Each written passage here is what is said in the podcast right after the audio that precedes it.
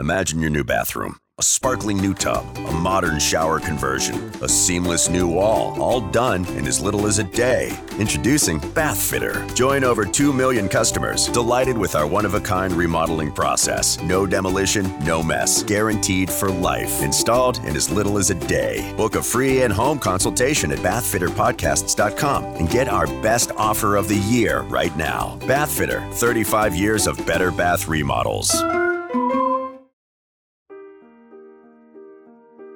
Welcome to the New Heights Show on Education. I'm Pamela Clark, founder and director of the New Heights Educational Group, and I'm here with David Smith, the founder of Silicon Valley High School, who has helped us get these podcasts produced and delivered to you. Yes, Pamela, when we saw the great things that you and your army of volunteers were achieving at New Heights, we wanted to get involved. We're happy to work with you to leverage the internet and make quality education accessible and affordable to everyone, everywhere. Thank you, David. We appreciate Silicon Valley High School helping us to get these podcasts out to the hundreds of thousands of listeners from all over the world. So I hope you enjoy the show.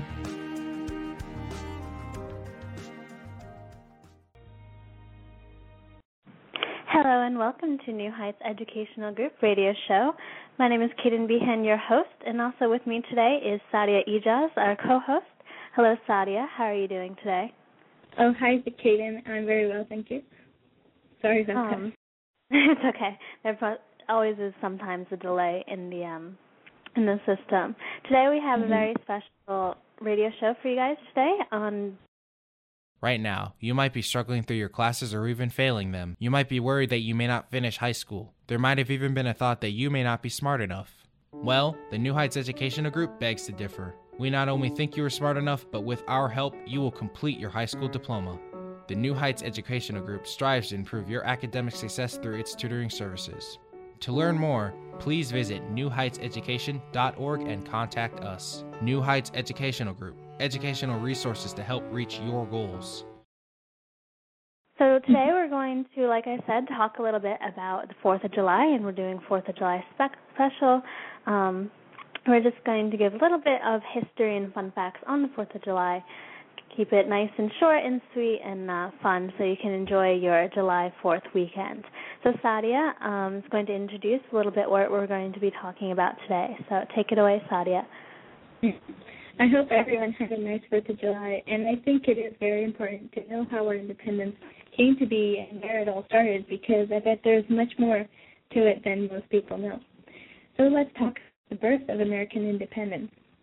When the initial battles in the Revolutionary War broke out in April 1775, few colonists desired to complete independence from Great Britain, and those who did were considered radicals. By the middle of the following year, however, many more colonists had come to favor independence, thanks to hostility against Britain and the spread of revolutionary sentiments, such as those expressed in Thomas Paine's Sense, published in early 1776.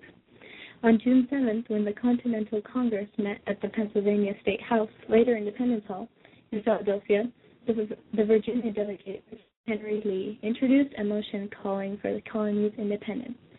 Amid heated debate, Congress postponed the vote on Lee's resolution, but appointed a five-man committee, including Thomas Jefferson of Virginia, John Adams of Massachusetts, Roger Sherman of Connecticut, and uh, Benjamin Franklin of Pennsylvania, and Robert R. Livingston of New York, to draft a formal statement justifying the break with Great Britain. On July 2nd, the Continental Congress voted in favor of Lee's resolution for independence in unanimous vote. The New York delegation abstained but later voted affirmatively. On that day, John Adams wrote to his wife Abigail that July 2nd will be celebrated by succeeding generations as a great anniversary festival, and that the celebration should include pomp and parade, games, sports, guns, bells, bonfires, and illumination from one end of this continent to the other. On July 4th, the Congress formally adopted the Declaration of Independence, which had been written largely, largely by Jefferson though the vote for actual independence took place on July 2nd. From then on, the 4th became the day that was celebrated as the birth of American independence. Let's talk about how the 4th of July celebrations celebrations used to be um, before our time. In the pre revolutionary years, colonists held annual celebrations of the king's birthday, which traditionally included the ringing of bells, bonfires, processions, and speech making. By contrast, during the uh, during the sum- summer of 1776, some colonists celebrated the birth of independence by holding mock funerals for King George III as a way of symbolizing the end of the monarchy's hold on America and the triumph of liberty.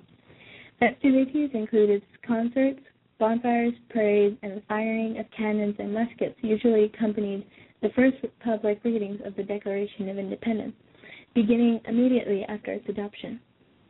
Philadelphia held the first annual annual com- commemoration of independence on July 4, 1777, while Congress was still occupied on, with the ongoing war.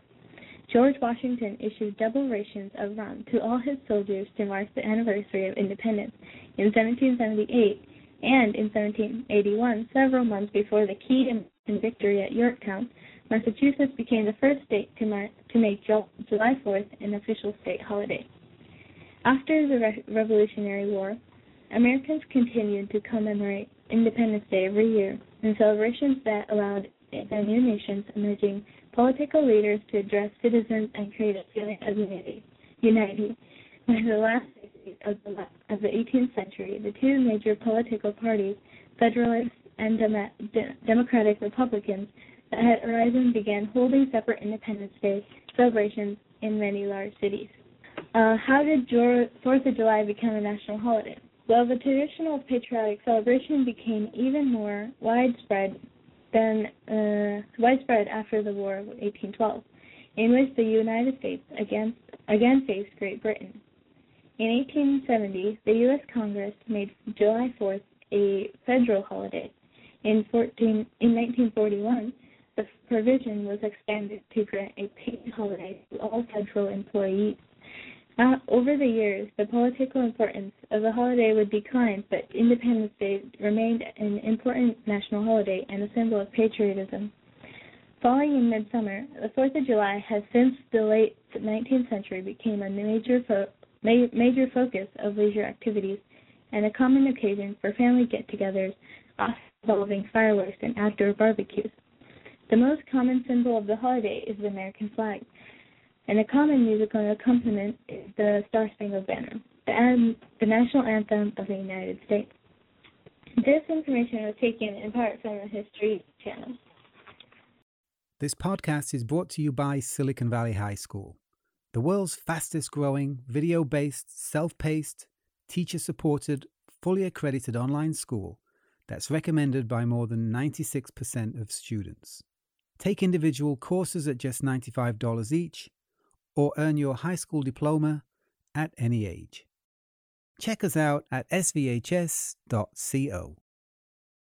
Uh, give you um, somewhat of a history behind the Fourth of July holiday. Just want to give you guys some fun facts about the Fourth of July that you may or may not have known. John Adams believed that July 2nd, um, which was mentioned before as the actual date that the independence, um, the Declaration of Independence was mm-hmm. signed, mm-hmm. was the correct date on which to celebrate the birth of American independence. And John Adams would reportedly turn down invitations to appear at July 4th events in protest. Adams and Thomas Jefferson both died on July 4th, 1826, the 50th anniversary of the adoption of the Declaration of Independence. Also, there was 156 years from when the Pilgrims landed on Plymouth Rock and independence was declared. It was a very short amount of time in retrospect when you think about it. In 1777, fireworks were approved by Congress to celebrate Independence Day. 25 million pounds of fireworks were sold to cities across the U.S. for the celebrations of July 4th in 2012. John Hancock was the first to sign the Declaration he was the president of the Continental Congress at the time and has the most noticeable signature on the document. 56 people signed the Declaration of Independence, and some signed as late as 1786. The oldest person to sign the Declaration was Benjamin Franklin at the age of 70, and the youngest was Edward Rutledge at the age of 26. In 1870, the 4th of July was declared a national holiday And in 1938, the 4th of July was declared a paid holiday. 11 places in the U.S. have independence in their name. Three presidents have died on the 4th of July, which are John Adams, Thomas Jefferson, and James Monroe. 150 million hot dogs are eaten each year on the 4th of July. and $110 billion was traded between the U.S. and England over the last years. So there's just some fun facts about the 4th of July. Many of us are familiar with the history, but again, we just want to stress the importance of how it all came to be and play out because it is our independence after all, um, and is a very proud and special holiday for the American citizens. So, as we promised before, we kept it short and sweet so that way you guys can go out and enjoy your barbecues and have a very safe and fun 4th of July. Next week, we're going to talk about how reading over the summer can improve academic performance and prevent knowledge loss. So tune in next week for that topic. So thank you, Sadia, and um, thank you, audience. I hope you have a very great 4th of July weekend. Again, be safe, but definitely enjoy it. Thank you, Kaden, for having me, and it was a pleasure to um, talk about our uh, uh, history of 4th of July and why it was really important. So thank you. No problem. Enjoy the rest of your evening. We hope you enjoyed today's show. Don't forget to rate us and follow us on your podcast player. Check out our show page, radio.newheightseducation.org, for monthly announcements and other happenings.